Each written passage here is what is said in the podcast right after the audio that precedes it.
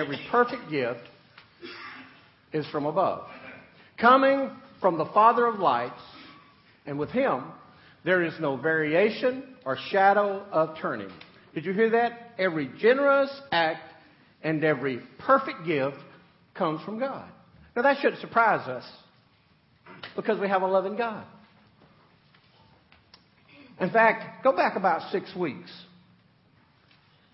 When it came Christmas time, did you give something, did you give your best to your loved ones and friends at Christmas? Hello? Have you already gone to sleep on me? I mean, I asked that. Did y'all see that? I asked that question, and they didn't even shake their head no or yes. Already in Never Never Land. Did you give people some that you love what you thought they might want? Because you didn't have to give them anything they needed, because most of us have what we need. And yet God loves us. In fact, Scripture tells us that if we want to give good things to our loved ones and we're so evil, wonder how much God wants to give us good gifts. This scripture today talks about God's gift of love for us. Now, this may be old hat, but I hope today it'll take on just a little new life because here's what I'll tell you. We live in a world that is sick. Think about it. God gave in the beginning a perfect world, a perfect couple, perfect paradise. Everything was perfect, and there was only one rule. Now, I don't know where all the teenagers are today, but teenagers, would you love something with just one rule? Just remember one rule. And we didn't keep, get that right. We messed that up. But I want you to think about it. In chapter 3 of Genesis, when sin entered the world, God said, don't be disobedient. And when, be disobedient. And when disobedience came into the world, have you thought about how quickly we began to descend into the depths of sin? In chapter 4 with Cain, you know what you find in Cain? First of all, you find disobedience homegrown in Cain because God told him what he wanted to sacrifice and he just disobeyed. And then he became arrogant because he thought, God, I can give you what I want to give you and you got to accept it. How much is that like 21st century Christendom? We give God whatever we want, the leftovers, and we think He has to accept them. And then Cain's disposition changed to anger because God didn't meet Cain on Cain's terms. And he not just he didn't just get angry with God, he got angry with his brother, and so murder came in the world. And if you follow chapter four, five, and six of Genesis, you find that in chapter six, God said, I regret I ever started this in the first place. And so, I just want to give you this picture. He's God. If he regretted that he made man, why didn't, instead of reducing the population to seven, why, did, why, did, why didn't he just annihilate us and start over? It's because he loves us. It's because he loves us. Now, listen, he doesn't overlook sin. He still punishes sin. The wages of sin is still death. But He loves us. And I believe this scripture, Brother Terry, today tells us about God's gift of love.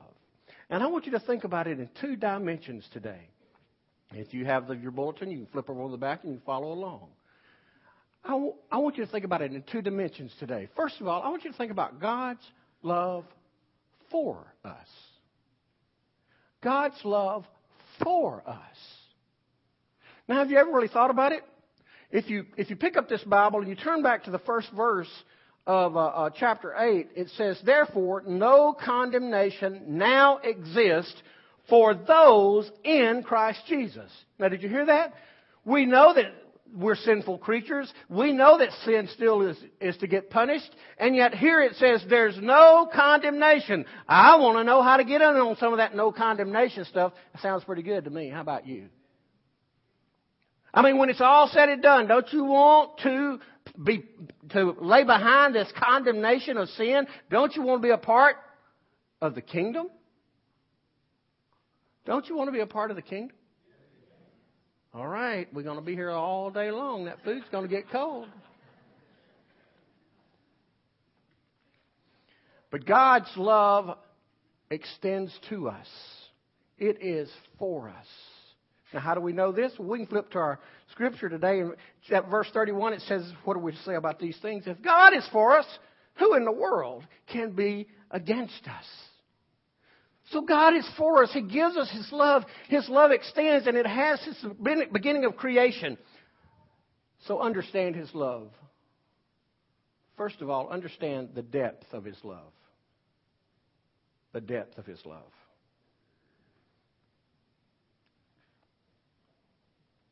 Have you ever thought about how deep God's love is for you? For me?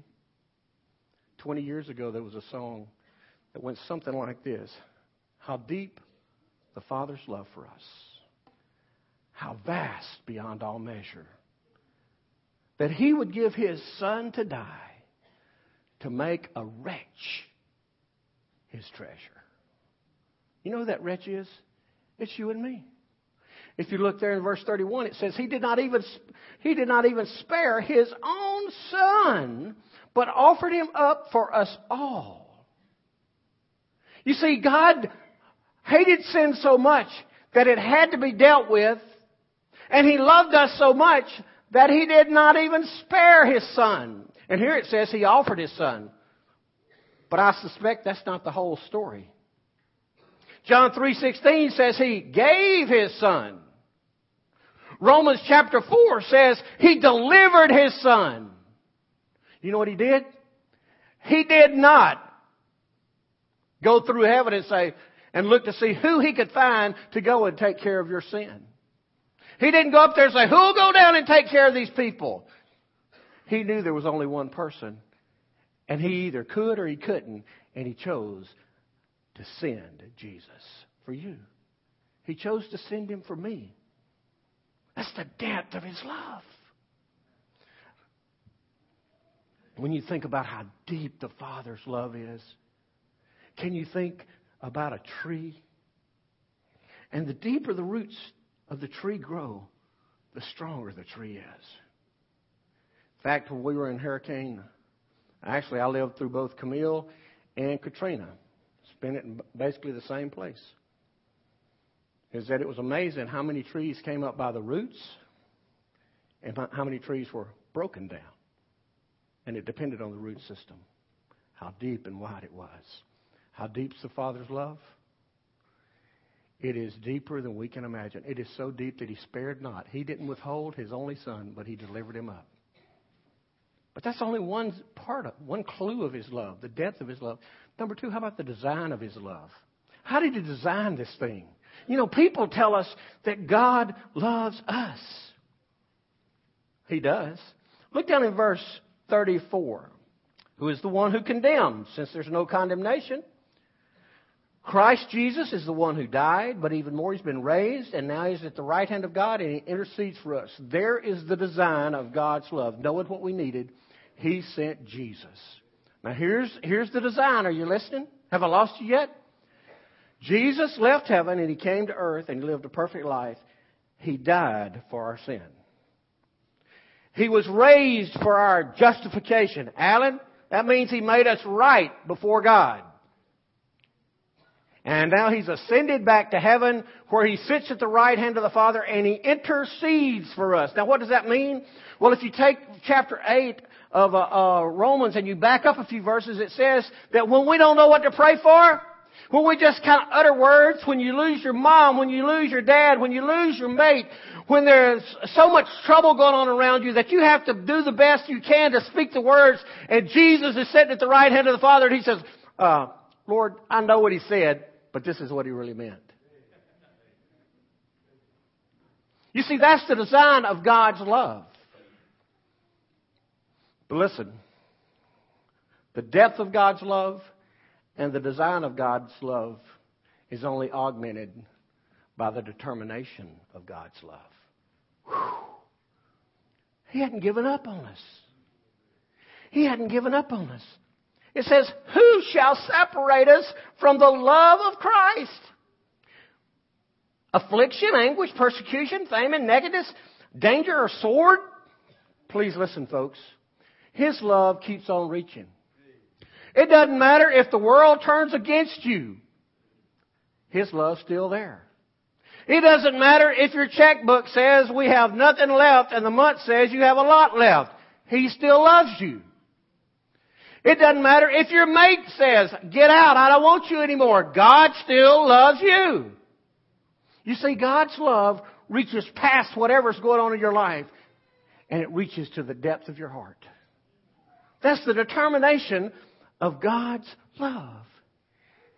He is determined to let you know just how much He loves you. Now that's the love of God for you. I don't know about you, but Brother Billy, as I begin to prepare this, I begin to get excited to think that God loved me. Does He know me like I know me? Better, thank you.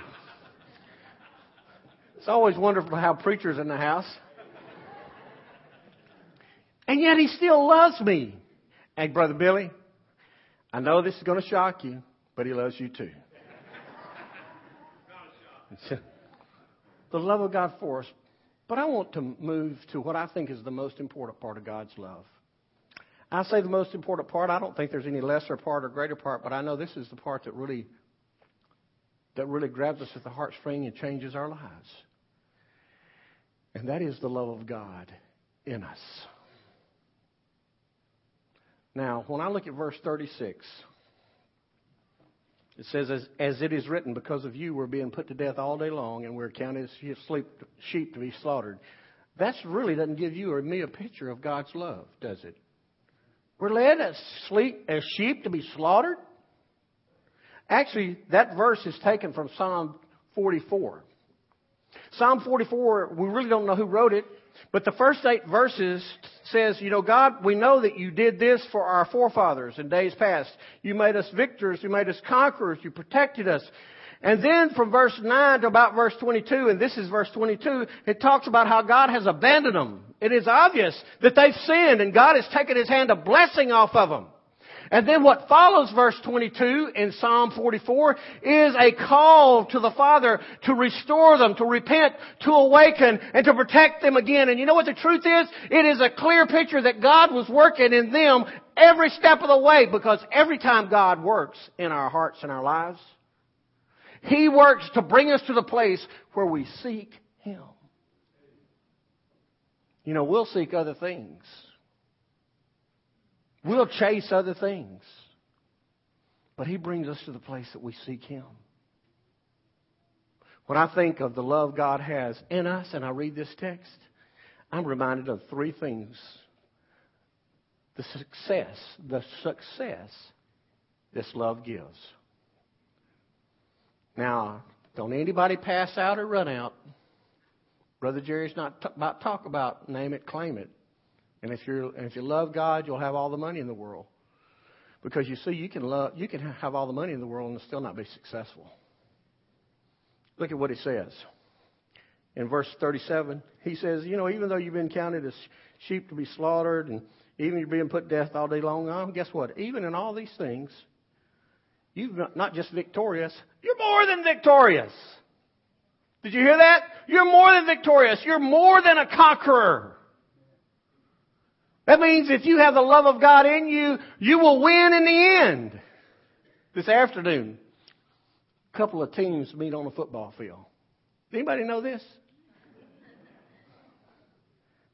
And everybody in this church knows that I've been a Saints fan since 1967. And I saw them, and I saw them play in Tulane Stadium, and I loved them at that time. I heard Fred Luter say Monday night, who is now kind of the acting chaplain for the Saints. Fred Luter said, you know, we put bags on our heads for a while, but now 43 years later, we're in the Super Bowl. Well, I never put a bag on my head. I love the Saints. Now, I think they've been kind of dumb along the way. But now listen, Teddy, you're going to appreciate this, friend. I have followed Peyton Manning since he played for which school? Tennessee. I've followed, I've followed Peyton Manning since he played at Tennessee. Are we about to get out of hand here? Here's what I want to tell you. This afternoon, they take the field. Yeah, I'd like the Saints to win, but you know what? I don't particularly want Peyton to lose. So you know what? I'm in the best of both worlds. Whoever wins, whoever loses, I'm going to be victorious. Now listen, when we're in our Lord, it, everything else is flesh because as long as we're in Him, it doesn't matter what goes on around us, we still win. We're more than conquerors. He gives us the victory through His Spirit. Whew. Okay, I'm about to take a lap. I love it that when we come to the Father and when His love is in us, that we are victorious. But I don't want you to just see the success of that love. I want you to see the security that it brings. He says, I am persuaded. That means I'm convinced that neither death, nor life, nor rulers, nor angels, nor things present, nor things to come, nor powers, nor height, depth, or any other thing will have the power to separate us from the love of God. You know what, folks? Be cautious about someone who tells you that you can lose what God gives you. Because when God gives it, the only person I know that can take it away is Him. And God is not an Indian giver. You see, the truth is, when you're sealed in the Spirit and you're wrapped in, your, in His love, you know what happens? Past, present, created, inanimate, it doesn't matter. They can't take His love from you. Now, I want to say this. And here's the kicker. And everything that's been said to this point is for right now. We live in a world that has misconstrued what it means to have the love of God in them. This culture thinks God is love, so everything is okay. But please listen. Our Lord, our God, Jehovah, gave us a specific way for us to cash in on His love. And the love of God in us, the last thing, and to me the most important thing, is the salvation it offers. It is only, look at, I want you to look at this. Isn't this, isn't this great? He ends this chapter that says, it will not have the power to separate us from the love of God that is in Christ Jesus our Lord. And before anybody goes ho hum, we'll look at verse 1. It says, There's now no condemnation to those who are in Christ Jesus. The secret is to be in Jesus. The only way that the love of God will be in you is for you to be in Jesus. That means you have to recognize, first of all, that you're a sinner. It's not just a mistake.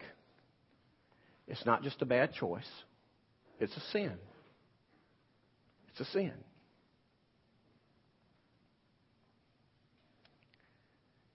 And your sin has to be dealt with. Jesus offers the way that He's already dealt with it if you just put your trust in Him. And you invite Him into your life to be your friend, your brother. You invite Him into your life to be your Savior and your Lord. You invite Him into your life, and He'll be your companion for the rest of your life.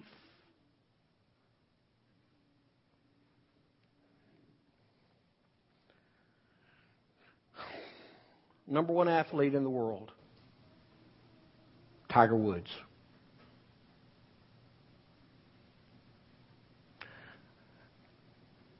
Since no, late November, we all know the saga. It's ongoing. When will it end? But did you know, or have you seen, that one man has come out publicly and offered Tiger a real answer? and he's taken a lot of heat for it. If you've not seen it and you're on the computer, go to YouTube and search for Brit Hume and Tiger Woods. Brit Hume was interviewed on Sunday morning um, Fox. This is what he said, and he tried to say it, I thought, as kindly and as graciously as he could, but pointedly. He said, Tiger Woods is a Buddhist. He said, for what Tiger is trying to deal with right now, I don't think that he will find what he needs in Buddhism. He said, In fact, I think the only place that he will find a way to overcome and to move forward is if he converts to Christianity. Oh, yeah, he's taking heat for it. But he spoke the truth. Brothers and sisters, the only way for you to overcome what's going on in your life is if you'll give your life to Jesus and accept God's gift of love. Let's pray together.